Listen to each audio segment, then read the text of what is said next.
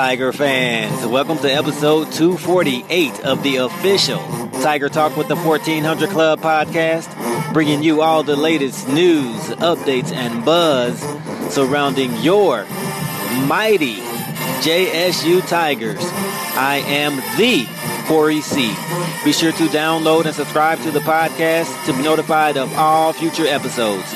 Apple Podcast, Spotify listeners, rate and review the show and everyone. Follow Tiger Talk with the 1400 Club on Facebook and Tiger Talk 1400 on Instagram and Twitter. It all helps the cause, which is the I love Jackson State University. Hosting today's show is Ken Clark.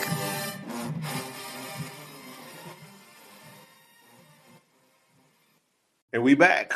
Welcome back to Tiger Talk with the 1400 Club.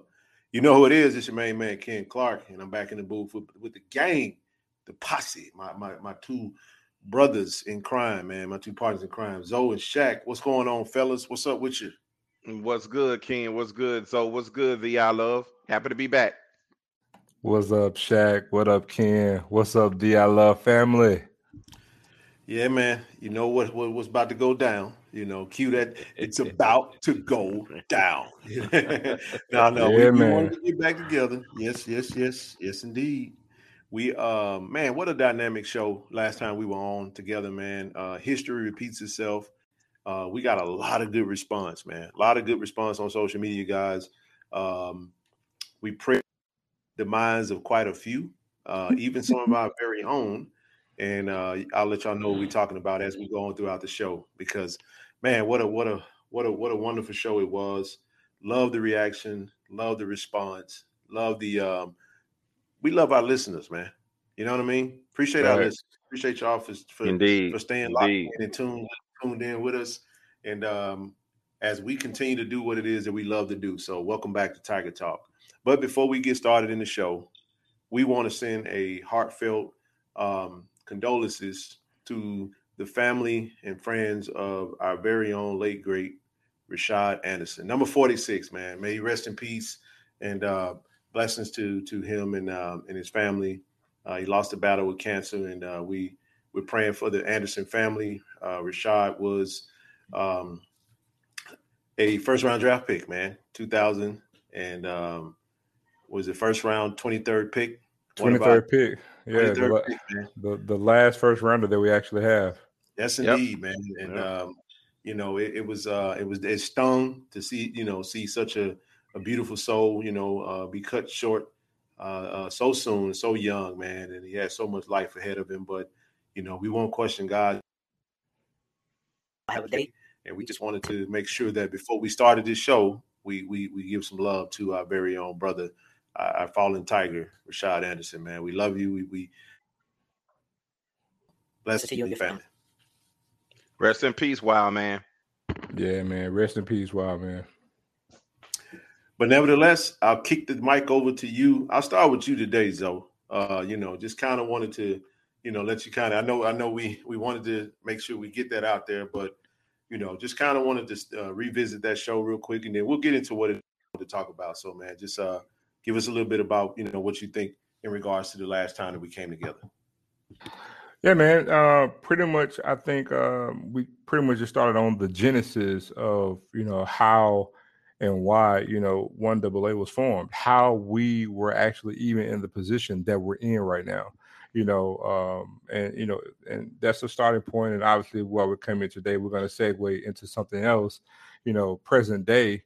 But you know, in order to know where we're going, you know we need to take a look at you know where we've been and how we got to where we are and the the basically the you know the the origin the genesis of everything that's transpired you know from you know my birth year 1978 you know up until you know this this point you know with our great tradition with our great history and how we managed to you know do everything we've done, you know, from the the the creation of the first year, knowing that we made it to a semifinal game, one game away from a national championship, we lost to the eventual national champion, which is the FAMU, you know, Florida, you know, FAMU Rattlers, to you know then go on to have great success in the 80s in that you know one double A space, you know, up to the 90s, you know, and and and the metamorphosis to the new millennium in 2000 to having the down years that we did up until the present day now with Coach Prime being there, and here we are. And like again, we'll segue into where we are today into the future.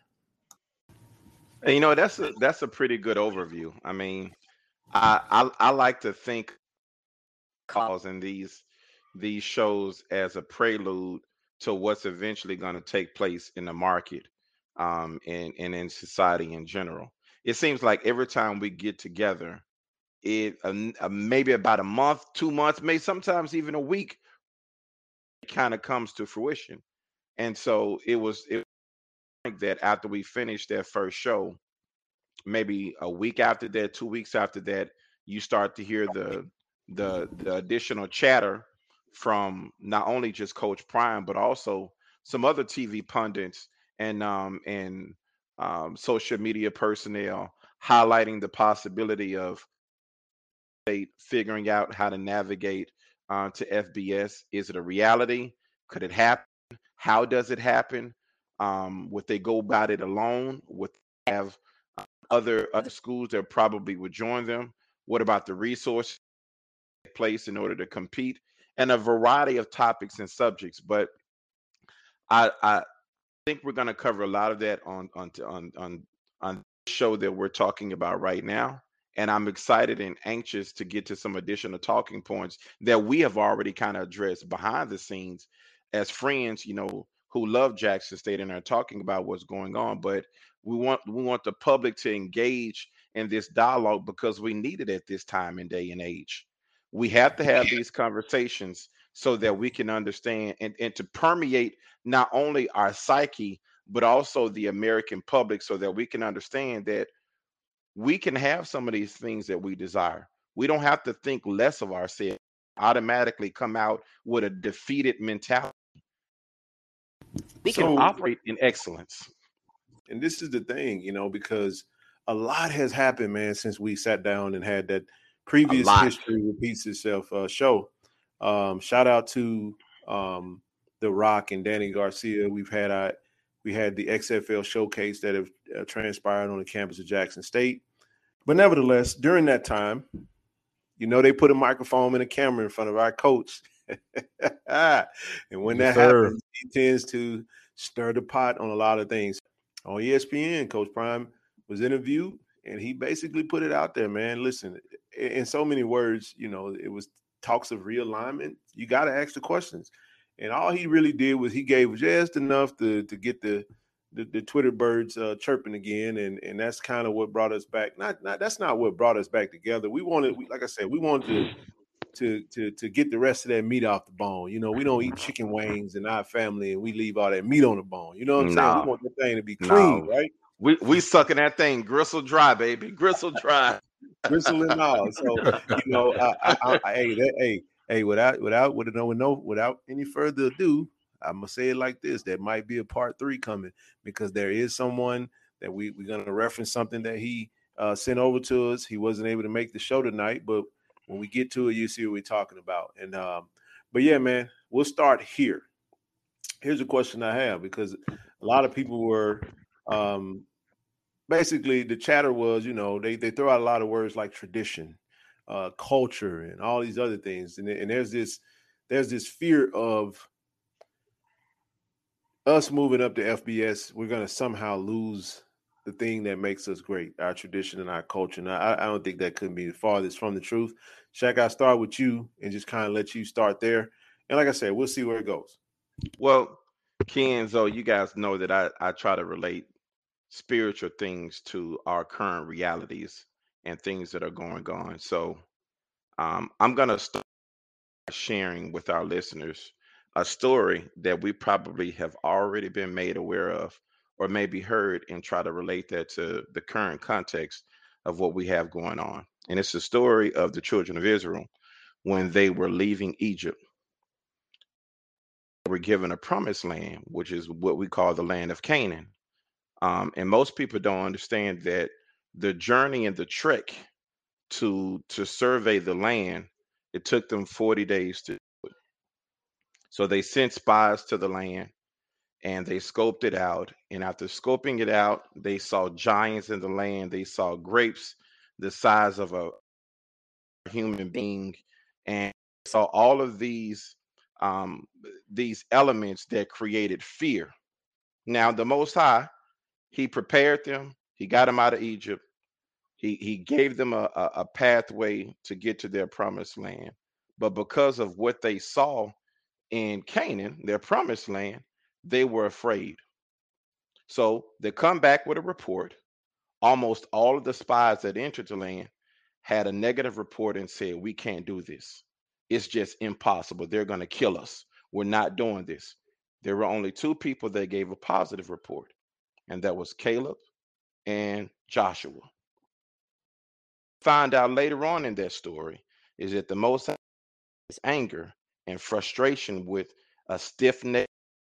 I'm Going to put emphasis on stiff neck and loud.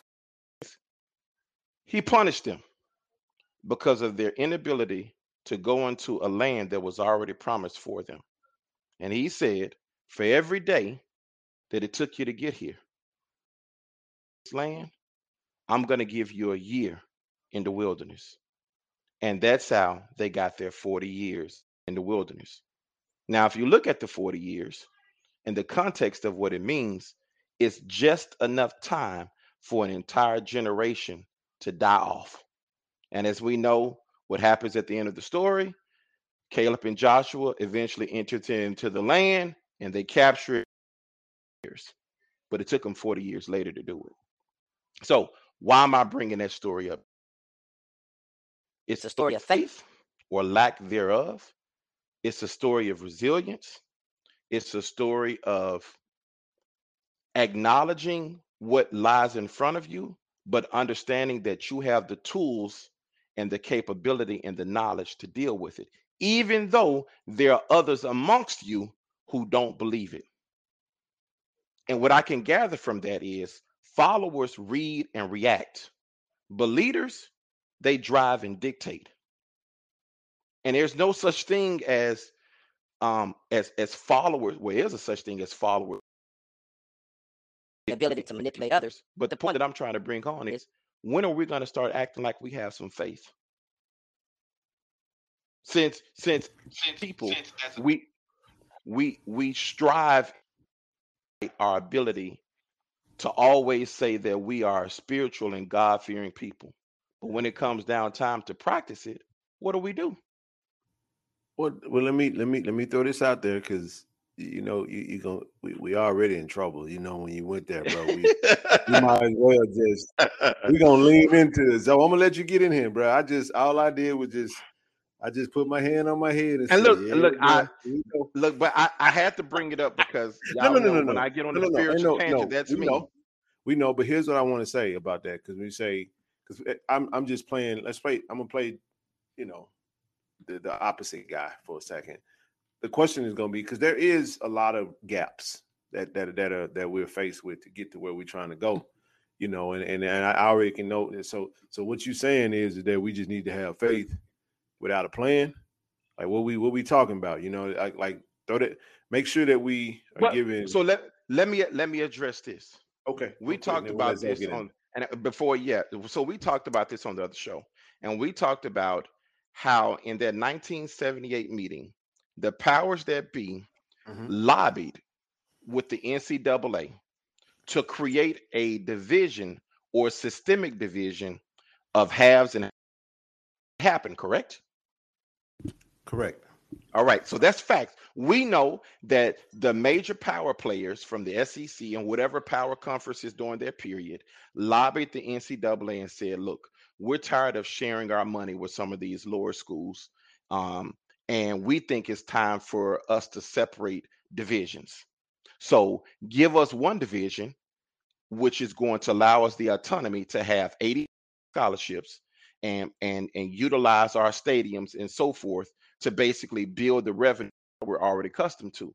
But while you're at it, we're going to create a lower division. And we're only going to do this in football, but we're going to create a lower division and it will make sense if we're talking about equality because football is football.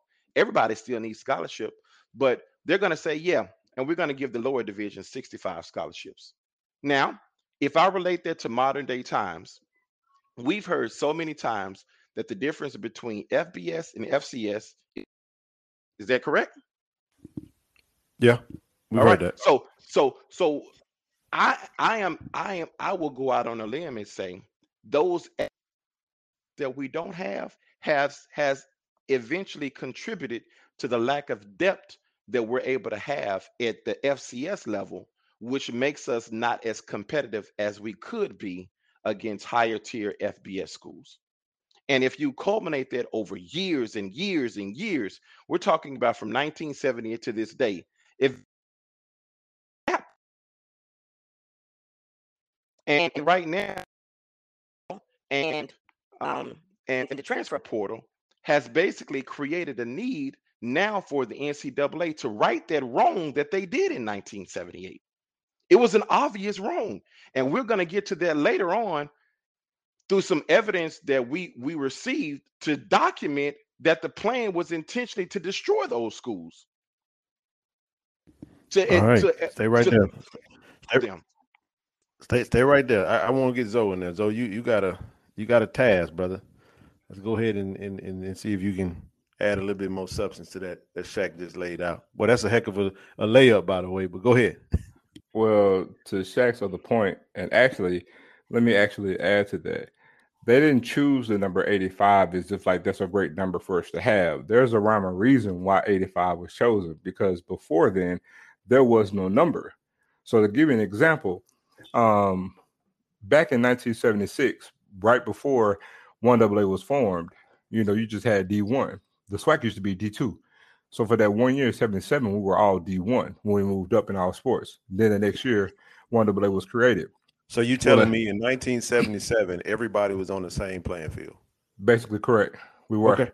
Go ahead. Also, also in 1976, the national champion in the year of 1976 was the Pittsburgh Panthers. Tony Dorsett had won the uh, Heisman, and that roster, that team that year had about I wanted to go and say, don't quote me, but it's somewhere around a hundred and, and I want to say like 149 players on scholarship. It wow. was huge. And so what they were doing was stockpiling talent. And Jackie Sherrill was kind of known to tend to, you know, kind of bend the rules a little bit. And so they were just stockpiling talent. But again, there was no there was no roster number set back during those times. So to kind of even the playing field, that's when the NCAA came in and said they need to step in to kind of create some competitive balance. So that's when they fell down to the number 85. You know, and so again, even when you look up when we create this subdivision with one double A, you know, well, we're gonna keep because hey, they're division one, so they're one double A. So what's the going to be the sticking point? And this was well thought out to that's going to differentiate between them and us because we still can play them. And even more so back then, so what they decided to do was that's how they came up on the scholarship limit. Because hey, if they're one double A and they have the same number of scholarships, then there really is no difference. And bear in mind, when they created uh, the the subdivision one double A, the SWAC was rolling. The SWAC was steep Correct. in talent, more Correct. so than any of the other FCS programs. Because bear in mind, the first year of the subdivision, Jackson State and FAMU was in the semifinal to go to the championship game, and both teams were super strong that year. Also, bear in mind that the SWAC was rolling from the 70s all the way through the 80s, and also in the 70s, there was no major black talent among these, you know, quote unquote Power Five programs at the time. They had a handful of black players, but they weren't getting just all of the cream of the crop like they do now. So there was plenty of, of talent to go around from the rest of us. And the SWAC still had it. Bear in mind, the greatest wide receiver of all time didn't even make it to Mississippi Valley until 1982. I'm sorry, 1981. So, and he left in 84. So, th- I mean, there you go, even with that. So, um, and, and bear in mind, when the subdivision created in 78, uh, you know, Walter Payton and Robert Brazile had just left in 75. so, you know, just even imagine it then. So, to even add to that, you know, so they had to have a way to separate us or to minimize our impact.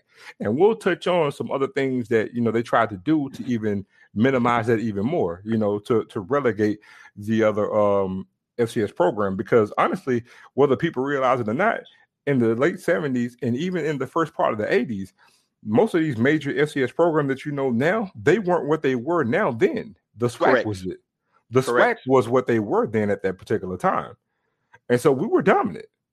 And so, you know, we'll, we'll, get into that because you know a lot of this kind of like integration and other things that went into play. But we'll, we'll touch on some other things on on that later, Ken. So what I want to do though is um, we won't go back and, and like be repetitive because one of the things we did do, like I said, and you guys just got to follow. This is a continuing conversation. Like we we we did the show where we referenced the turning point. We called it a paradigm shift with you know Sam Bam Cunningham with UC, USC and how that was kind of the beginning of the poaching of our great our, our best best players and so forth and so on and and it kind of segued all the way over. So what we want to do is because one thing that we did talk about that i thought you was going to mention is that um the number of scholarships that we had uh, players we had on scholarship at jack state at one point in th- time i think you said we had about 95 on scholarship well yeah we we yep. well, in, in 1977 we had 95 players on scholarship Okay, so that I wanted to make sure we say that because when we're giving context to this, we're saying in 76, 76 was a what transpired in 76? Well, 76, that's when Pittsburgh won the national championship, and they okay. had like the largest roster ever. So, so I'm setting it up. So you got Pittsburgh win the national championship in 1976. Big roster, 140 some players on scholarship, meaning there was no precedent as far as a number of scholarships from an FBS standpoint. And you can Google that photo too for everybody that want to take a look and see how big the, well, the team One of, one of the things we was talking about was we were talking about autonomy and we were talking about the fact that they were in the process, they were trying to build super teams. Mm-hmm. you know, mm-hmm. we, we, we hear super teams now, we think about the NBA, but what we're talking about is these super teams where they was really stockpiling talent and they they didn't want it. But when the NCAA put the the number, you get to 77 and 77, there's kind of like this little gray area where there really is no FCS at that time. Jackson State had 95 players on scholarship. So what I'm saying is, in our very own history, there's a historical uh, uh, part, uh, uh place where we can point to the fact that we actually had 10 more scholars 10 more uh, student athletes on scholarship than what the FBS mark is today, which is 85. Facts. And, so next, and we and, next and we could and we could absorb it, and more importantly, absolutely, because one of the things I, am I, we you y'all know why I'm setting this up because there because because a, the naysayers are always saying no, no, no, we can't we can't fund it. This ain't for that. That's true, mm-hmm.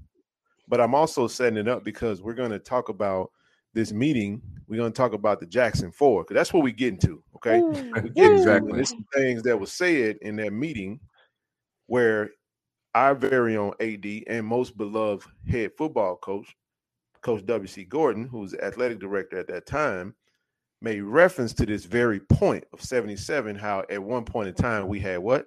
95 players on scholarship. But yep. I just wanted to, I wanted to just use that as a bookmark. Now the next year, 1978, boom, that picks up the article that we just talked about in our previous History Repeats Itself show. So we can't go back and cover everything. We just kind of wanted to make sure you're following along with us. And if, if you haven't had a chance to listen to that show, go back and listen to that show and then come back and listen to this. And, and then you'll pick up the full context of everything that we're talking about. So now, fellas, let's jump right into it. Uh, and I, before we do that, I want to shout out, you know, our very own Aaron Thompson, man. Um, DI Love's finest, you know, Jackson State alum. Uh, Aaron, when we had that show, uh, the so creative DI Love. Yeah, the whole the soul creative So for those that don't know, you know, the I love is part of our um our school song, but you know, our very own Aaron, um, he actually was the one that started the hashtag the I love. So shout out to Aaron. We wanted to have him on the show. We'll bring him on another show uh, soon. Uh, we just had to make sure the schedules align, and he had some traveling. But uh, after he listened to that show, he sent us an article that kind of referenced a little bit more meat to the conversation that we were having, and we, will we'll we'll start. So I'm gonna start it with you. Uh, I don't want to get caught into the 80s. Let's 90s, and let's pick up where we were and kind of what led to that meeting, and then we'll kind of carry it on from there. All right, sweet. So far back into 1993, there was a, two proposals that was brought to the NCAA when it was time to get ready for the convention, and in that convention, two proposals were put up uh, one was to have the uh, one AA scholarships cut from 63 to 55. And then there was another proposal to have the scholarships cut from 63 to 45. Why? One um, for competitive uh, competitive balance. They wanted to again create autonomy, and again just another way to weaken and, and further divide one AA to one A. But let's get to the crux of that. If you take away those scholarships, is weaken it weakens because again we had talent coming at that time. So if you weaken the scholarships that's going to these schools, then that'll deter other or deter. I'm sorry. Uh, athletes from coming because it's a short number of scholarships, and we can actually retain those players, and we can and we can get that talent away from you. But when that proposal was set in place, you know, we got um, four. You have four of your blue bloods, ADs, and coaches come together. They met in Jackson on several occasions. You have the AD and head coach from FAMU, Grambling, Southern, and Jackson State. A meeting of the minds. They come together and they rally together and they come up with a plan to state and, and let the NCAA know that, hey, if you decide and vote to reduce and cut these scholarships, then we, by all uh, by all measures, will threat. Our threat is we will move to Division One, which is FBS, and they let them know. And and and uh, FAMU's AD was actually quoted letting you know that this threat is real. You know, he said, and he basically he's quoted in Argo saying this thing has gotten the attention of America, and we're hopeful that it will change enough minds so that we don't have to do this. But he said, let it pass Call me the day after the meeting, and then you'll see where these four people will be. End quote. Letting you know that if you make this pass, we will be on the first thing smoking to Division One football. Because you reduce us to 45 scholarships, we'll go ahead and skip this and get 85. Uh, W.C. Gordon was even asked, could Jackson State afford to have 85 scholarships? He said, he said, and I quote, Oh, why easily? We've already had it in the past where we uh funded 95 scholarships. End quote. And this was in the year of 1993. Facts. All facts. So, so to tie this in to what we talked about now with the comments that Coach Prime has made, this has been talked about before, except in the past, we had real, tangible meeting of the minds because not only were these four schools meeting, uh, you had another AD from a school in the MEAC that said that if these four schools leave, they by all measures have to contact and add Tennessee State, Howard, North Carolina A&T, and South Carolina State. By doing so, you have an 18, what would that be called? An 18 super, super conference. And this yep. was in 1993. And this was real, tangible conversations, not some fodder or, you know, just Twitter talk per se. This was real, tangible conversations. Right. So, so let me let me throw this in there real quick. So this is we talking about a meeting that transpired. You know, this is um not one, multiple. There's multiple meetings, but the, uh, the, the term came to Jackson Four because we're talking about they met at, at our, on our very campus, Jackson State, in the AAC in the Hall of Fame room. And at the time, I'm, I just want to make sure I mention the names of the ads. You know, we had at this time we had W.C. Gordon, who was our athletic director at that time. We had Southern's Marino Casem, FAMU's Walter Reed, and Grambling's Freddie Hobdy. Hobdy. Hobdy. I, want, I almost said hobby, but it's Hobdy. And they they they met, and like I said, they proposed. You know, they, they was gonna move. The, the the whole proposal was a threat that we will move to FBS if you cut our scholarships. Like I said, they, you know, Zoe, you just mentioned we was at 65 at the time, and they were threatening to move cut us to 45. So they said, I'll tell you what, if you're gonna cut us, we just gonna jump up to, you know, to FBS, and that will um, give us 85, 85, and that way we can still stay. And then, like I said, one of the questions that was posed, like you said, I just want to read the question because the question was, you know, um, it was posed to, and let, let me let me let me let me read some of the questions. And I I, I don't want to take up too much time, but I did want to say, um, it said question: Why would a drop in football school scholarships from 65 to 45 or 55 ASU if everyone else in one AA has the same limit? This is what the answer. JSU doesn't feel it could have an, an attractive product and recruit top quality athletes with only 45, 55 scholarships. Correct. Listen, now listen to this. It said the next question it said, would JSU be able to fund Division 1A maximum of 85 scholarships? The school funds 65 now. And this is why I, just wanted to read this, man, because when we're all we, we we just be talking, and that's why it's so important to know your history.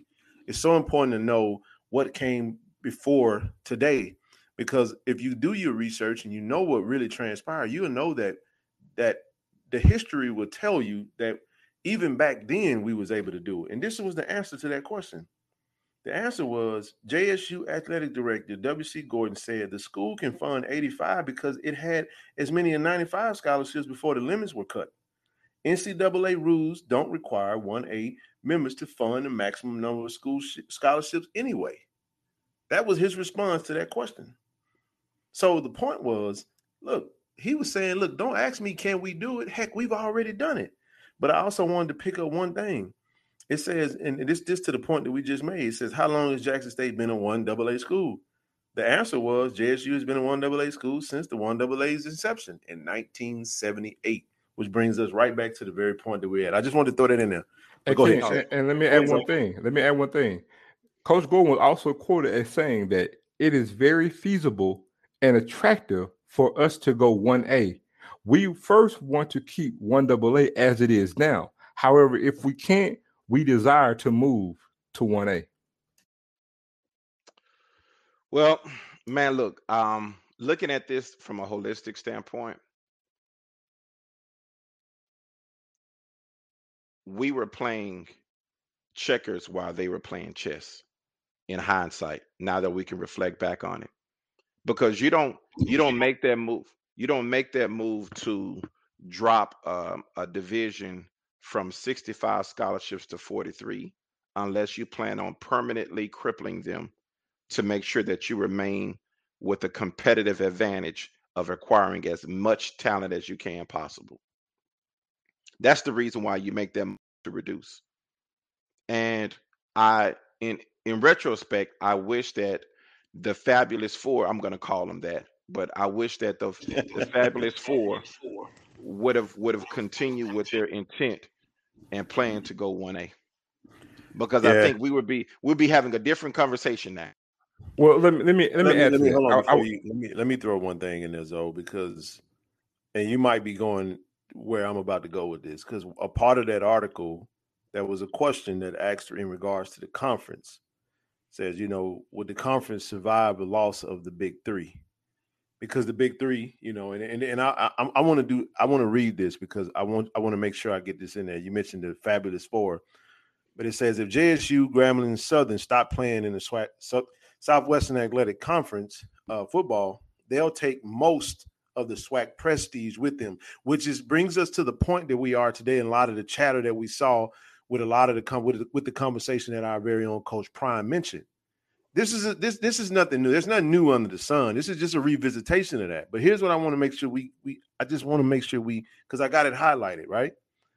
It says that if they don't leave the conference, they'll have an unfair advantage over SWAC schools that don't make the jump to one one A. But this is what Marino Casem said. He said another alternative every SWAC school could make the jump to 1A. My goodness, it's amazing how I'm, when we read this, I was blown away because I didn't know this when I was talking about it. I just, I'm just saying, and that's why you know you just kind of roll with it, right? He said, "Listen, is what he said. Despite the rules about attendance and stadium size, there is a waiver." Casem said he's right, but it takes a majority vote of the Division One A schools. That's not likely. But listen to this though. The Jackson 4 can't make the jump to 1A by themselves. They must convince North Carolina A&T, Howard, Tennessee State, and South Carolina, Carolina State, State to join them. You know, and that's what I'm saying. It's like when you really think about it, they were already talking about forming an HBCU super conference back in 1993. Correct. So that go ahead, Shaq. I just wanted to make so, sure. So Zoe, Zoe, Zoe, I think it's Zoe. Zoe, Zoe wanted to chime in. So, so the point that I was going to make too, and to echo your point, was that you know I differ. I, I wish they hadn't said anything. I think I would have loved for them to just hey make a move because see, by all accounts, and and let's just look at it. The Jackson Four came together to make a threat, right? Well, let's let's mm-hmm. look at that. What exactly is the threat? Because this look at yourself as the NCAA. You're gonna you're gonna threaten me that you're gonna move up to one A Right. Here, here's right. So here, so right. how much? So how much of a threat is that? Okay, you're going to move to one double A. We still have things in place where you know you pretty much may not be dominant, you know, but you're just going to move up. That's your threat. But watch this. It didn't happen, and why didn't it happen? It didn't happen because the this happened in the fall um, of '93. The vote actually took place in January of 1994, and the vote didn't pass, and half of the voters abstained from the vote. Right, right. So now, what does that tell you? So we, oh wow, we won because they threatened to move to one A. That's the threat. So in mm-hmm. other words, we'll rather have you. We'll rather not cut your scholarships because why? We, we don't want you to. We don't we want you to go to one A. we we we would rather you stay in one AA because we don't want you in one A. Because again, this is after the point that I always say, but most people can't see it because HBCUs are possibly a threat. Because again, we were dominant and, and still getting quality players in in in the in the uh, this is in the nineties, but this is ninety three. But even still, just think. So just think at that point in time. Now you're talking about, and let's look in today's time. Jackson State, FAMU, Grambling Southern, Tennessee State, South Carolina State, North Carolina A&T, Howard. Yeah, that's eight teams. That's an 18. That's a strong 18 conference right now. And just think of that conference with those teams, even as I speak, was an FBS conference. Let's just say it was called the SAC, Southern Athletic Conference or something. And it was a valuable FBS conference as I speak right now with Coach Prime, Eddie George, and, and everything now that we got lined up.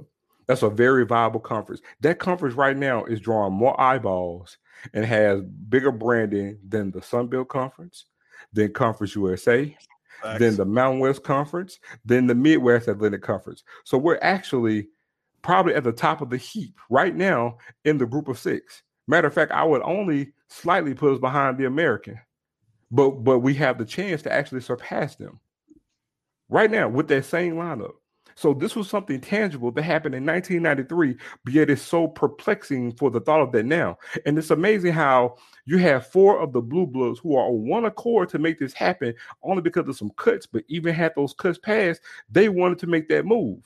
But yet and still now, the masses are just like, oh, there's no way in hell that can happen. They don't have this and they don't have that. And like I like I say all the time, it's amazing how everybody's so quick to say what we can't do. I'll give you all day in the world, and you still won't find the one way of how I can do something. But that's I, the way. That, that, but that, but like we said, Shaq, and I'm gonna let you jump in there. I, I, I'll say it, and I'm gonna keep saying it.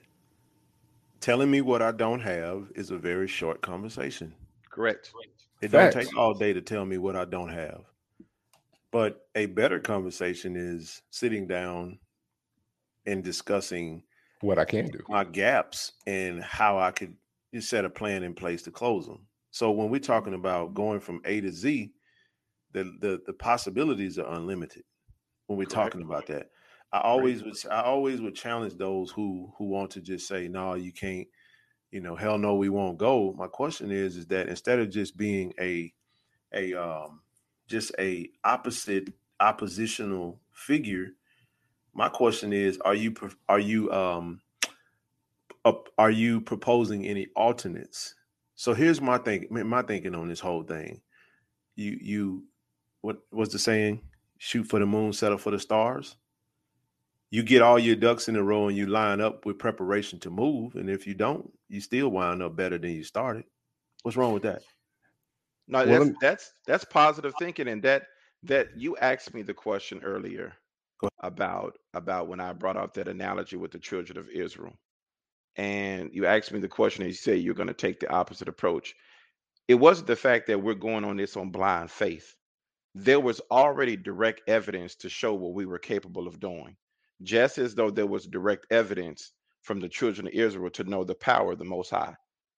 He was the one who who who parted the red and, and provided them food in the wilderness was he not? So True. so so there's there's direct evidence for you to have faith. And in this case dealing with with with the possibility of us progressing toward a, a higher level in the conference there was direct evidence in 1993 and before that in 1977 and 78 to show that we belonged mm-hmm. and, and and in this case it and it, it, even if if the mindset is why do we want to go to division one Okay, My, so let's let's let's let's let's let's wipe Division One away, and let's say what's wrong with thinking of us evaluating our product and maximizing our value of our product so mm-hmm. that we can increase the revenue for our respective institutions. What's wrong with that line of thinking? To There's me, nothing is nothing wrong. nothing is wrong with that. But if you if you bring and you poll the the the mentality of the people, the first thing they're going to say is we're going to lose our tradition. Who said who said you're going to lose your tradition? Where did well, that fear come from? Well, let me let me touch on that too. Jackson State, I can't speak for the rest of the schools.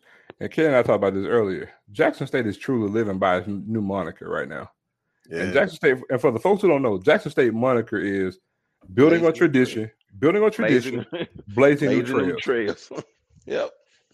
And that's exactly what Jackson State doing. Also, to to aid the Jackson Four, that's where Deion Sanders comes in. Coach Prime is the perfect lightning rod to match what the what the Jackson Four was doing to actually step on again, step on where they finished off it to take that baton to the next level. I, I, let me throw one thing in there real quick, though. I, I had a chance to speak with uh, Swag Buzz. I talked to him on the show, and um, analogy came to my mind when you mentioned Coach Prime. You know who Coach? You know what Coach Prime is to us. So you got this real pretty girl, right? But she got low self esteem. You, you, you know where I'm going with this, right? I know where you're going with this. so, so, so check this out. A lot of dudes, man, you know, I, will just let me just cut straight to the chase. So you got this dude who sees the value in this young lady, or young man, this young woman that sees the value in this young man, but it's he's uh externally attractive, right? But inside, deep down inside, that person is incapable of seeing their own worth and their own value and they're they're not they don't see themselves the way that other person sees them and sees the potential in them. So what they what they come and do is they get with them, they come in and they build them up, they show them, they say these wonderful words to them, they invest in them mentally. Give ego boost. Hold, hold, hold, hold on, this, isn't this. And after a while, that that that young lady or that young man that you know that, that, that, their confidence tends to go up. They tend to start believing the things that they have been told by that person that's that's with them, not some outsider. He's with us. And, I, and that's just for the people that think that there's Deion and then there's Jackson State. Coach Prime is Jackson State. There is no separation of the two. You know, he's for he'll forever be a part of Jackson State. Even as, whenever he leaves, he still be Coach Prime, that coached at Jackson State. So here's all here's all I'm that's, that's all I'm trying to say, man. When this man showed up, I mean, we got so much. And my my question is is this: the more I've learned about this, I just, I just, I just question like why do we feel like we should only stay in FCA? I don't, I don't get the mindset, and I didn't have this mindset. So for those who might say, "Well, y'all just started talking about this," yeah, you're right because I didn't have the mindset. I didn't see it. But I'm sorry, I'm not going to apologize for being a believer right now. In fact, to your point, because I know people like, what is he talking about the children of Israel? I mean, it's a beautiful story. So many different principles laid that trek about there's two types of people. You got you got two you got you got one set of people that that that's that's that's of the mindset that old regime that want to you know maybe since you mentioned since you mentioned the children of Israel when they were leaving out of Egypt going into the wilderness you had a man that had a, that had to elevate a and the way the story goes when he when Moses lifted up the rod the Red Sea parted and they they walked across on dry ground right? Well once you get ready to the other side of the wilderness there's a whole new generation and this generation, in order to get from the wilderness to the promised land, there was another big body of water in front of them. And guess what? There's no man standing up with a rod in front of them. Guess what they had to do, fellas? They had to step. They had to put their foot in the water. And when they put their foot in the water and started walking, that water parted. Now you can say I don't believe that. It might be people listening that don't even subscribe and don't even listen to the Bible and probably whatever. I'll give you a more regular example. There are some people that prefer to walk through doors with doorknobs and locks on them. There's some people that's going there's there's some doors out there that you can walk it towards, and as you get close to them, them bad babies good, they slide right open, don't it? So my, my question mm-hmm.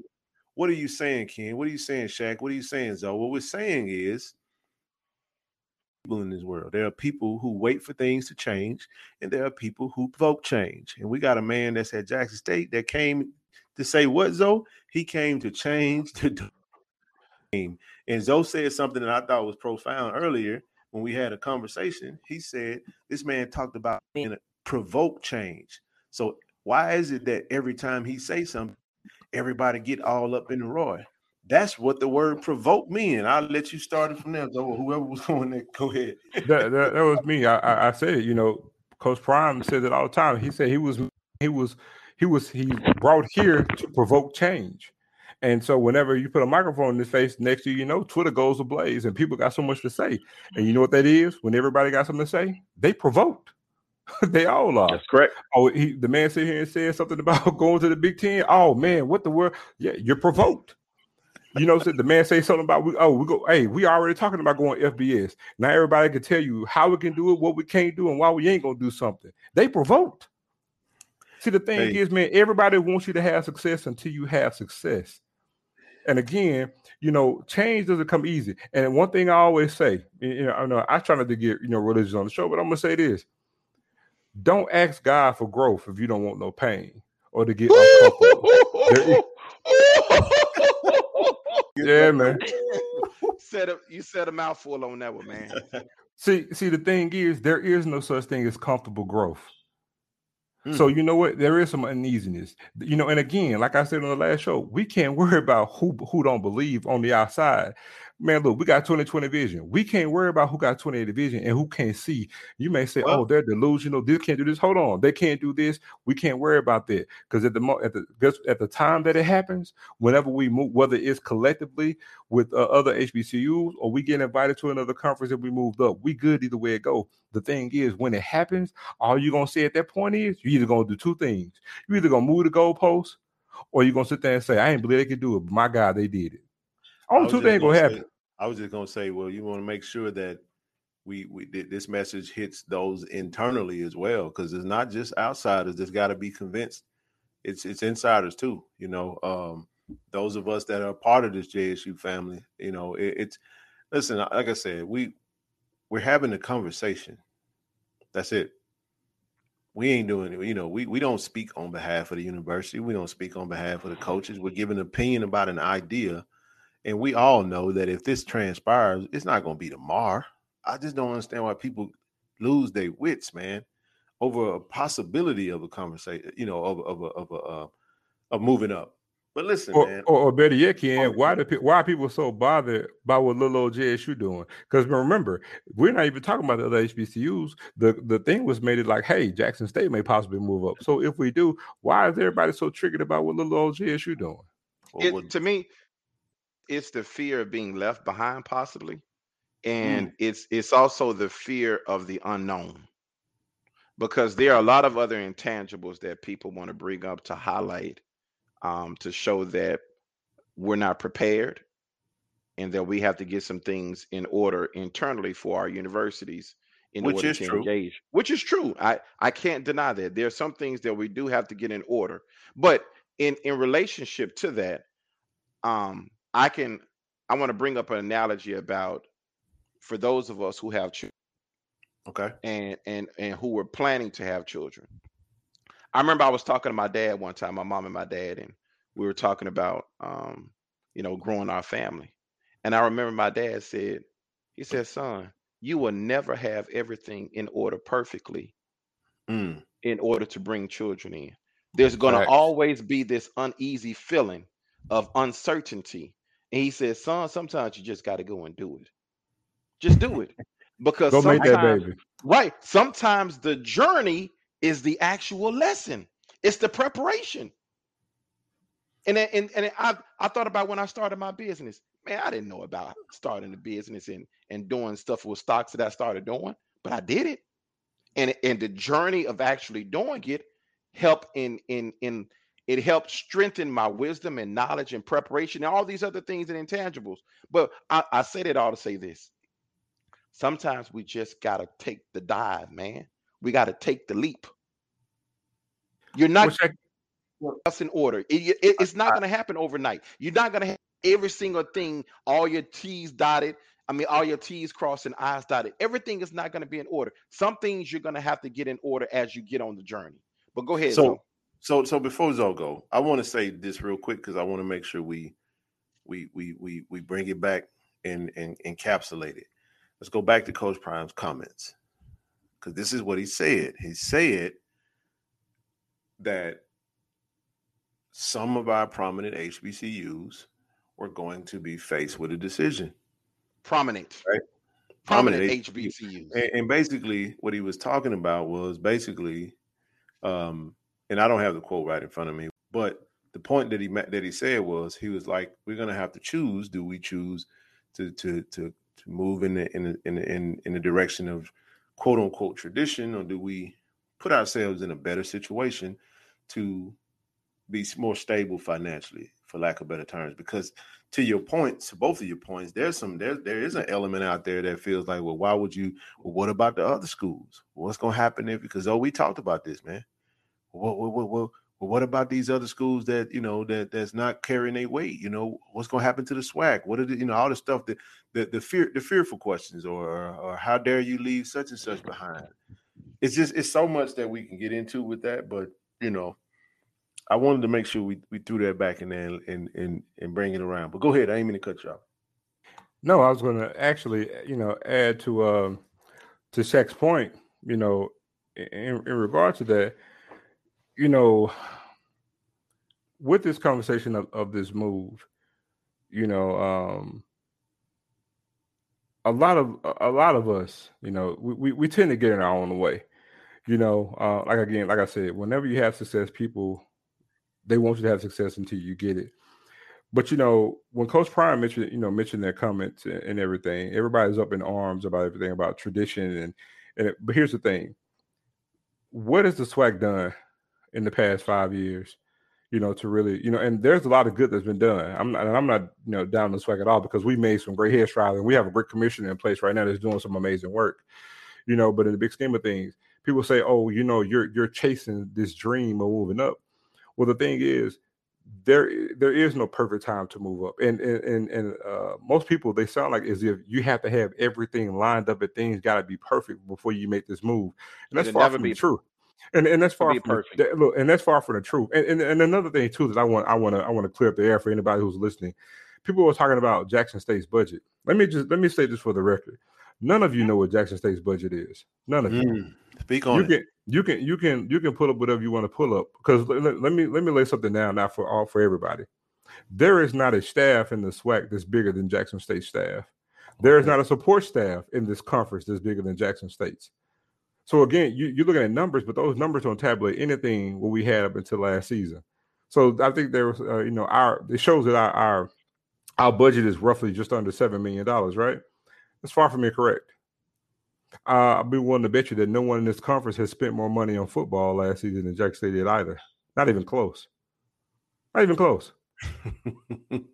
we have 12 coaches on staff. Not just coaches. We have six grad. We have six GAs. We have four analysts.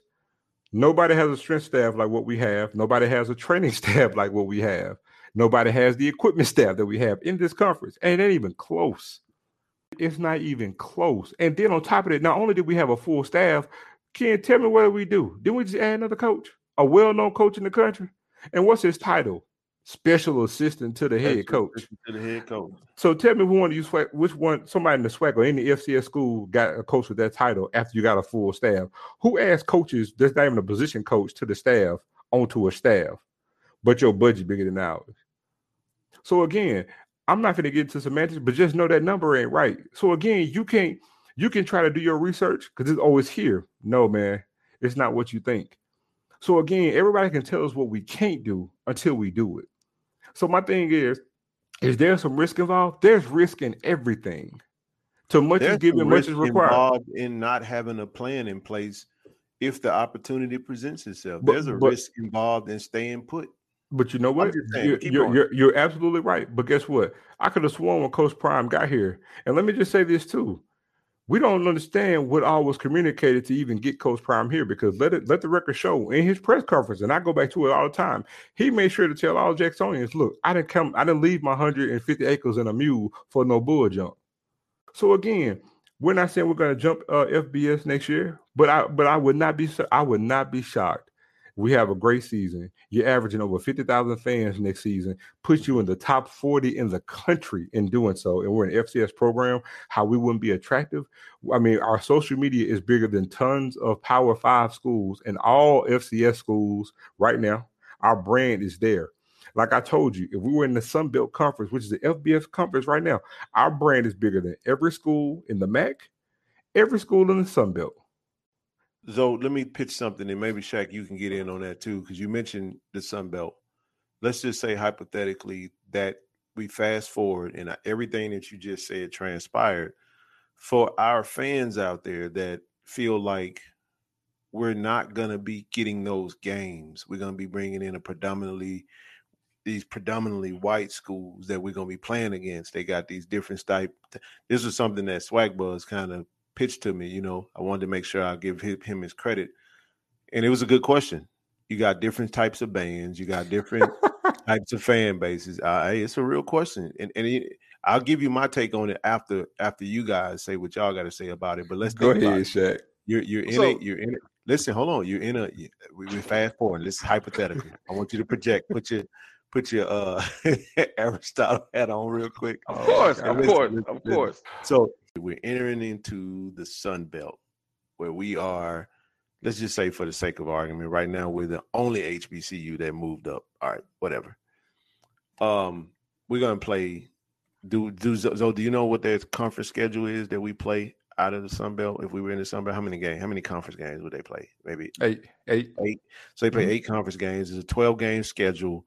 Uh, how many out of conference games do you get? It depends. Both times get basically four. So it's four. four. So how many how many FCS opponents do you get to play? They can only play one. So they can only play one. Mm-hmm. So that's why you kind of want your H. That's why you do want a few other HBCUs to elevate with you, because you can guarantee yourself that you'll maybe get three or four uh, HBCU games uh, in which kind of captures and preserves that tradition. But let's just say that don't happen. Well, pa- well, pause. Right. That's a very good point. And what yep. I want to reiterate, let me start by this: rules can always be changed, can't they? They can.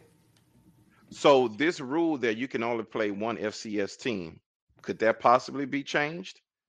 get given the new construct that we're going to find ourselves in. Didn't, didn't one didn't the SEC uh, media they like one of their meetings? Well, well he, he, here's right, the thing: right. it's not so it's not so much that it's changing. What happened, the rule stipulates you can play more than one FCS school. That's the but the thing is, is that every FCS win would not count towards your win total to get you bowl eligible.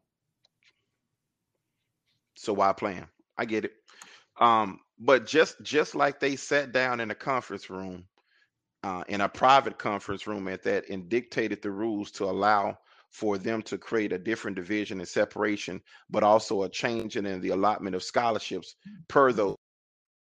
They can we can also e- evaluate our product and determine new rules on how this is going to look going forward. I, I've said on plenty of times to both you and Zoe behind the scenes on our shows that the landscape of athletics is about for football is is going to totally change and everybody is taking a wait and see approach to determine what's uh, like you know after the dust settles what this is going to look like and some people have hypothesized that you're going to you're probably going to see one mega conference that's probably going to be comprised of the SEC, uh, the Big Ten, the Big Twelve, and um, um, maybe the ACC. Um, and then you have some people speculating that maybe we're just going to do away and just have one super division and one lower division and be and get rid of FCS combined in total. Who knows what it's going to look like? But mm-hmm. to stay in line with what you're saying right now, if we had more than one team to move up, let's say um, hypothetically five teams move up. All right. All right. So, and you got seven teams already in the conference. So you add five more teams, you got 12 teams total in the conference. That allows us to have the autonomy to keep those traditional games in place Facts. while also reaching down to what's now known as FCS Correct. to still play those games as well Correct. to help out. Man, and keep in mind when we play those games, Correct. it's a major benefit for the FCS based on the current construct. I want to give a, I want to give a shout out to I want to say is it Emory Hunt? He was on yeah. the Blue Blood show and he um he referenced a point that factored that in, kind of how if we do move up as a collective, then we can go back and play those FCS, those lower tiered, and kind of send funnel that money back to kind of mm-hmm. help them elevate for maybe a future uh, reference point where we could come back later and, and have a full HBCU conference. So it, it may require some of our blue bloods to go step in the water first. It's like big bro going outside first to see what it's like, and then you come back and let us know, and then we gonna because that that may be all within the plan. There's another thing that came up with the commissioner. Hey, wasn't there? Did, did, the question was, did the commissioner say something in the past that there was a plan in place to move up as one full conference? Look, look. When we talk on to this is Tiger Talk with the 1400 Club. We are giving you the Jackson State perspective because what happens is there's a lot of people that speak on this topic and they like to speak on behalf of Jackson State. So what we like to do is come and give our perspective from an internal standpoint. So a lot of what we're talking about is not a move for everyone to do. It's a move of what we feel like we can do if we with Coach Prime now driving the bus cuz Coach Prime has been a gap closer and I mean a precipitous Go look that word up, by the way. A precipitous gap closure. That means, hey, I mean, rapid fire. There's a lot of things this man closed the gap on in a very, very, very short time. The man's going to donate half his salary to finish up some uh, players' lounge type stuff in the in the in the facility room of the Walter Payton Center. Oh my goodness, man! I just, I, I just, I get, I get chills, man, when I think about the things that we. Corey said this. What he say, Zoe? Man, getting Coach Prime was like he said. He said it was better than hitting the lottery, but it might be some people might hit that and fret. But you know, I'm pretty sure somebody frowned about that. But it's true though. but yeah, I wanted to just make sure. But but to my point, to my to my point, I don't want to lose a point. The question was for those that feel like you're not getting Texas Southern now, you're not getting Bethune Cookman now. If they're not elevated with you, you getting USM, you getting Georgia State. You get Georgia Southern. Georgia Southern. Appalachian State. You getting Appalachian State. Like the question was, are we going to lose some of our traditional HBCU culture because we're now commingling at this point our games? Some of our home games are going to be, you're not going to, and you know what I said to that? Some of these games we don't tend no way. Uh oh.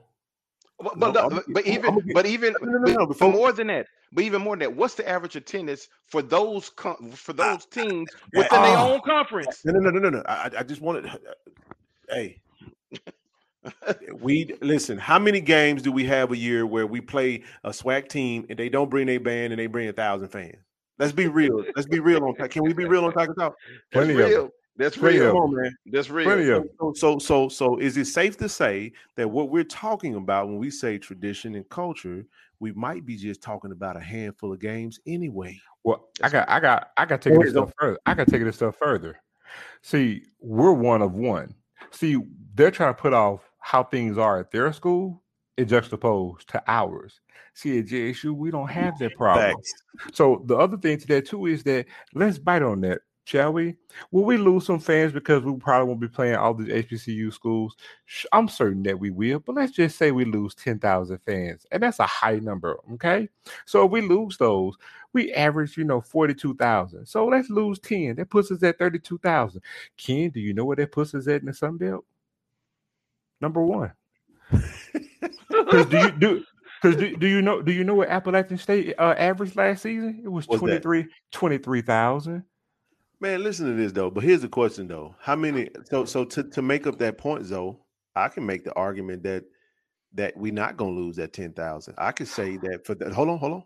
For those that we lose, that some of these PWIs that we be playing, they actually would travel to Jackson to come to those games. So yeah. I can make the case that some of those fan bases would actually come to the game in more droves than they would. So in essence, can we can we be real about something? It's like, let's say you get a Georgia Southern. I, I mean, let's just say you get an Appalachian State. Let's just say you get all of these are your home games. Let's change and, that. A ranked, a ranked Appalachian State. But, How about but here, here, here's my point, though. That's a that's a financial boost for the city of Jackson because now you got hotels that's going to be occupied now, instead of just being on one or two weekends. Yep. Now we're talking about six six home games, five home games. Not to mention you you can you can throw Alcorn in there. Because let's be real about something, folks.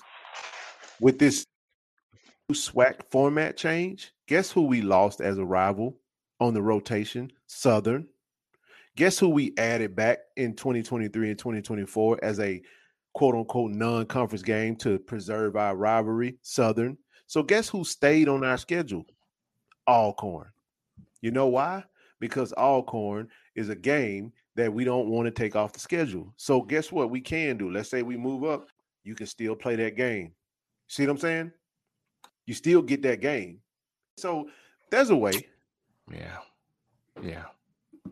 So so so to this whole thing, man. Look, let's let's look, let's, let's let's cut to the chase, man. The reason why you hear people saying, "Oh, well, you know, we'll lose our," no, we're not, man. We can't. You can't lose your blackness. We're not selling that's, our soul. That's the that's the fear look, of the giants, man. Look, that's, look, that's what look, that is. Look, man, look, man. We're, we're not selling our soul. You know, uh, we're still black. I promise you. My pigmentation, my melanin is not gonna leave. My nose, my nostrils not gonna shrink, and my lips not gonna get no smaller. Still gonna be so. I mean, so look, I'm black today. I'm gonna be black tomorrow. Hold on, I'm a Jacktown Jew through and through. Ain't nothing that finna change, man. I'm gonna wake up and say mine all day long. I'm gonna, I'm gonna want to hear get ready. I'm gonna get chills when I walk through walk up through the vet um concourse to get to my seat. None of this gonna change. The boom still gonna march in, play and get ready. Them pom poms gonna go up. When the band hit the field at halftime, you're gonna hear the the contemporary sounds of sound, uh, uh, contemporary, the quintessence of contemporary sounds and maneuvers. Let me get that straight. And the boom white pom pom gonna still be in the air. And by the way, guys, if we're winning, them fans that you think we're gonna lose, they gonna come back. No, if we win, they coming back. Notice right everything you just said was some. It was established at one point. Cultures and traditions are started. Are they not? Facts. There Facts. was a point in time where that stuff didn't exist. There was a point in time where it was created and it caught on, and it, and, and that's what we do now. I'll give you another one. We just mentioned it. Shout out to Aaron. Hashtag what? Hashtag Thee I love. Thee I love. There was a point in time where that wasn't a thing. I'm but now it is. That, but now it is. That's all I'm saying. We're not going to lose our tradition. 2005 our culture. We're blazing new trails and we're building on tradition. You know what I mean? Let me say it the right way. We're building on tradition and blazing new trails. And by that, we means that when you're blazing new trails, that means you're going in a direction that you've never gone before. So fellas, as we get ready to close, I'm gonna I'm gonna I'm gonna set y'all up with one thing because this is something that I, I, come across today. Shout out to Coach Simmons out there from the YouTube space. Send me a video of uh, Martin Luther King, man, and it was uh it was a video that was referencing the you know white moderates and kind of how they, you know, he felt like they weren't really allies in the movement in the 50s and 60s. So uh, prior to him, you know, obviously being assassinated, um, there's a video out there that basically talked about, you know, what he felt about their way of standing in the way of progression. And when you listen to that video, man, you would think that he was it was very relevant to today. And I know why coach sent it to me because I did a lot of talking on, on social media and on Twitter and everything. So I think he might have sent it in reference to what I was saying in relation to everything that we just covered. So I'm just I made a couple of bullet points, read them real quick, then we'll let I'll turn it over to you guys. You guys go ahead. We can go ahead and close out the show. All right. Um, and this is kind of what he was saying in, re- in reference to the moderate. We take white off of it, we just say the moderate. Those that tend tend to pretend to be on the line on your side, but in actuality, they're really the ones that standing in your way. Uh, he talked about these are some of the things that they would gripe about. They'll say you're moving too fast, like you're asking for too much, right? Um, you should probably you know, put the brakes on what it, your movement that you're trying to, and just think about this in reference to the conversation we've had. It says they operate mostly in a in a space of lukewarmness. We know that lukewarm means you're not hot or cold. You're not you're not directly opposed and you're not directly for. You just kind of stand right in the middle. It says uh, a lot of times they say we need to wait for a more convenient season. Like, what's the hurry? We need to wait. We need to wait and see. and the next one says, you know, these are mostly people that are close to you, right? It says they get close enough to discuss your plan through dialogue, but in actuality, they really just there to stand in the way of it. So they they get you, they lull you into having these conversations, but then they tend to stand in the way. He says that they it's better it's better to have outright rejection than to have lukewarmness, right? I touched on that. The next one he says better to have a misunderstanding than those to be partial, still referencing that gray area. But then he went on to say they stand in the way of progress because of a refusal to understand the real problems or the real issues that we face. And they want to live by this myth of time, meaning that if we just wait and we wait things out, things will kind of correct themselves in the long run, you know. And we hear that a lot, like, "What we we we, we we not there yet." we we we y'all dreaming too big, you know. Just just give it some time. We need to wait. You need to win longer. You need to win more, right? And the last thing that I made a note of, they said you should just leave things alone and not push too much, you know. And then over time, things will just kind of resolve themselves. So in other words, that was what some of the things he said from that standpoint. I wanted to make sure I throw that in there and just kind of turn it back over to you guys. We said a lot. I know um, man, we touched on a lot, but man, I really, really, really enjoy these conversations. Never can get enough of them. But I'll start with you, Shaq, and then we'll let Zoe close it out. I mean, you, you just said a mouthful just alone, you know, outlining some of those thought processes because as it relates to this discussion, we have heard all of this.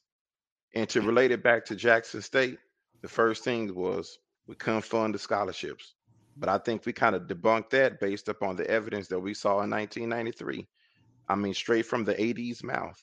And then the next thing you hear the naysayers talk about are facilities. You're not going to get the facilities immediately overnight.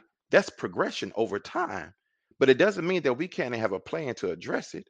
And then the next thing is, well, you got um, operate and evaluate your product and give you uh, some TV revenue.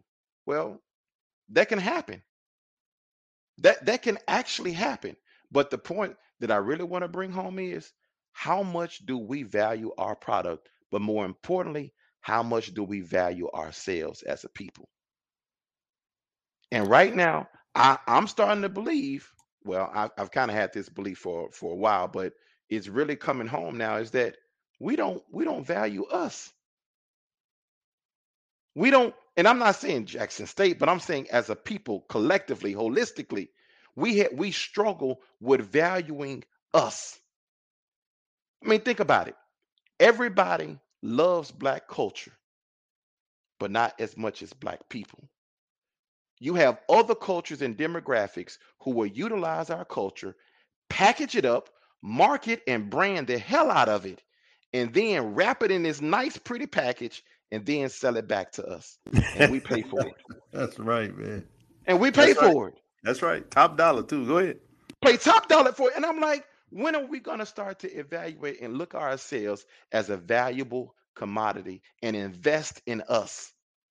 And we can start by investing in us by thinking differently from our ancestors and thinking differently from the naysayers and just doing something doing something against the status quo. So all of this negativity, all of this belligerence, all of this doubt and fear that has that has been manifested, I know my maker did not build me out of fear. So I am not going to allow it to manifest life. Doubt, fear, pessimism will not be in my vocabulary going forward. It's time for us to understand that we are sometimes our own worst enemy and we create ways for us not to progress. I'm not trying to be in the wilderness for 40 years and dying. Mm. Said a mouthful, bro. Uh, well, look, I look, man. They call me Zodalorian for a reason. Now, look, I, am gonna just say this. But long before Deion Sanders even thought about coming to be the head coach of Jackson State, I and King can vouch for this. I've always said that Jackson State is one of one. I've always said that no other FCS school in this country has Jackson State ceiling. I've been saying this for a long time. I've always said that Jackson State, if really, if Jackson State ceiling is to average 55 to 60,000 fans uh, a year. I've been saying that long before Prime got here. And I truly feel like if the city of Jackson reached its potential and Jackson State reached its potential, there's not an FCS school in the country that can hold a candle to us. I've always said that. Coach Prime just took my thoughts and made it reality. And so there's nothing that we can't do. People can sit here, and I, and I promise you, I hear all the chatter. It goes to one end after the other for me. Because again, I live in Jack. Well, I'm not in Jackson now, but I come from there. I know I know everything that that city and that, and that school is capable of. It's not far fetched to do what we can do. And Coach Prime was the perfect lightning rod that we needed to get it done. Now, again, I'm not saying that we're going to move up FBS where we get invited to a conference or we have some HBCU FBS conference, but we can get it done and we will get it done. I don't care about the naysayers. You can talk about this budget and what we can't do. I'm going to tell you how we can do it. The thing is, I can tell you how we could do it. You're just not going to believe it. All you're going to do is move the goalpost anyway. So I'm not going to concern myself with that. But here's the thing facilities, let, let's just get the myths out the way. Uh, the only thing needed to go up to F- FBS right now, we have everything in place that we need. Only thing we need is an influx of cash, and we need to pay the additional 22 scholarships. And let's talk about that because that's the only thing that separates us from being FBS right now is 22 scholarships. Nope, it ain't facilities, it ain't none of this stuff. The moment people talk about money, they say they feel like, oh, if we're going FBS, then we're in contention with Alabama. No, we ain't. you can go look at all the schools in the Sun Belt right now, or even Conference USA for that matter. So, uh, guess what? The same ULM that y'all talk about, that same ULM beat Alabama. Haven't they, Ken? They beat Alabama before, right? It's, matter of fact, happened in its history. Yep. Matter, matter, of fact, it was Nick Saban's first year at Alabama. Yep. And, and, and we know they're trying to minimize it. Oh, it was Saban's first year. He wasn't really ready. Don't matter. This is Alabama, and ULM beat them. and so let's so let's let's look at ULM. Go look at ULM's budget, and let's look at Jackson State budget. Go look at ULM and how they use student fees to make up the majority of their budget. Jackson State doesn't. But again, y'all can tell us our budget and what we can't do, but we're telling you what we're spending and what we can actually get. So from a facility standpoint, the vet is way better than ULM Stadium. I think so. So we got the stadium. We have a basketball arena. Do we need to upgrade it? Of course we do. This whole myth that we got to upgrade everything before we can move. No, we don't. All we got to do is get the money to fund 22 scholarships. So let's take let's take a look at how much is that? That got to be like some millions to get that done. No, nope. it ain't. Nope. No, it, it ain't. ain't. No, it ain't. It's not even two hundred thousand dollars. So you know what? Uh, the funds that, to actually you're looking at roughly about one hundred and seventy five thousand dollars to fund those twenty two extra scholarships. Fellas, I really think that we could actually gather up one hundred and seventy five thousand dollars because you know on the on the day of giving the last time I think we got about seven hundred thousand in twenty four hours. So I think that we can actually fund one hundred and seventy five thousand dollars, fellas. So what what you get the number he's getting it from is let's just factor in the, the tuition at Jackson State. I'm gonna do a round. Let's just round it up, though, because we, we're projecting. If we round it up, and this what this how I like to do math. We talked about student fees. We talked about moving and elevating. Right now, we're sitting around eighty five hundred a year. Um, let's just say we round that thing up to ten thousand a year. Well, actually, round round it up a little bit more because you got no, no, no. Just, just for the sake gotta, of numbers. No, no, no. Okay, it's a hypothetical. Okay. I, I, want gotcha. I want ten thousand because ten thousand makes the number two hundred and twenty k from a, um, a, monetary standpoint. Got it. Got We're it. funding each and every year. Um, and the other piece, though, I know you probably get going to get into that is really like the coaches' salaries. There's a bigger gap that comes. There's a bigger budget uh, gap that comes in that. But we're just talking about realistically if we needed to do it in a matter of two years from now, from a money standpoint, like what would that actually look like? Go ahead, I ain't mean to cut you off. Yeah, so you're talking about roughly one hundred and seventy-five thousand dollars. That's not, that's not undoable. We can do that. And again, if we could do it back in 1993, yeah, we can do it now. And that's all that we need. Once you make that move, yes, you get an extra cash flow to come in, and you sit there and you make your your uh, your improvements. And whether it's Coastal Carolina, Appalachian State, none of them made wholesale uh, facility upgrades to everything that they did. They made facility upgrades over time, like everybody else. So I don't understand why they're trying to hold us and other HBCUs to this new standard. They're not holding all these PWIs too when they make this move. Oh, there's this other thing too. Oh, we got to win. You know, we got to be, we got to make it to the playoffs and we got to win the championship before we go up. Man, stop trying to get us to do what you want us to do as opposed to what needs to be done. It's two different things. We ain't got to do what you like. That ain't what got happen. It's there are way more FCS teams that moved up to FBS that hadn't won than the teams that actually have won that moved up to FBS. That's a fact. Correct. That's all facts. That's a fact. All facts. So so why why why do why do we need to do it? Just because that's what you want us to do? No, we don't need the progression. All we gotta do is fund for two scholarships, and we and, and you know what? We have the means to do it. So again, stop telling us what we can't do and look at ways of what we can do. Stop saying, oh, we don't have the budget. But then guess what? You don't know what's going on behind the scenes. You don't understand what facility upgrades we got that's actually in in, in plan in place right now. But again, you're just looking at, oh, they don't have this, they can't do this. Oh, they can't fund this. You don't know what we can do. You're hoping what we can do. Stop trying to project what your school can do to what we're, we're in the process of doing. Again, we're one of one. And yeah, I got my blue shades on, but I can take them off and say the same thing. We are Jackson State. This is a new Jackson State on top of that. You can so, you can you can hate it or love it. But but we we trending now. We moving up. It's a new JSU. Coach Prime is here, and people talk about what happened when he leave. Ain't nothing gonna happen when he leave. I mean, before he got here, we was doing we were doing numbers before he got here. See, the thing is, we want to we want to encapsulate these past 10 years that we were losing and make that seem like that's the macro of Jackson State football. I hate that for y'all, but it ain't. and, and and and to quote my coach, you ain't gonna see what you saw, not just on the football field, but off the field too. Like man. it is what it is. Man, new day, baby.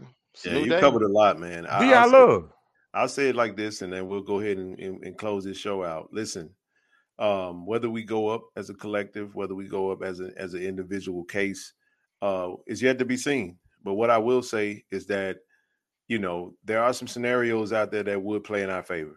You know, one being if we did go up and get an invite, we don't we can't sit here and say what things would be changed in order to make that transpire. You know what I mean? Because it's kind of like we wouldn't have to reinvent the wheel. I could we could spend a whole nother show talking about what the pitfalls would be uh, if we went up as a collective. That may be some things because because all we were really trying to do is highlight how there were obstacles put in place for us as a whole to be stifled and to be crippled and not be at our rightful place. That's really what this whole conversation is about. So maybe the the the the the, the method is to maybe the method of the madness is maybe a few of us got to go and spy out the land first, and then come back and and wound up, you know, elevating at, at, at a later time. So we we don't know. We'll see. But uh, like you guys said, man, it's it's been a phenomenal conversation. We got a part three coming. Uh, we're gonna bring Aaron on the show. Like I said, we're gonna we're gonna align it, and that way he can give his context. He's a another JSU historian. Um, definitely gives a great perspective and then we'll continue to keep it going because we already know what, fellas.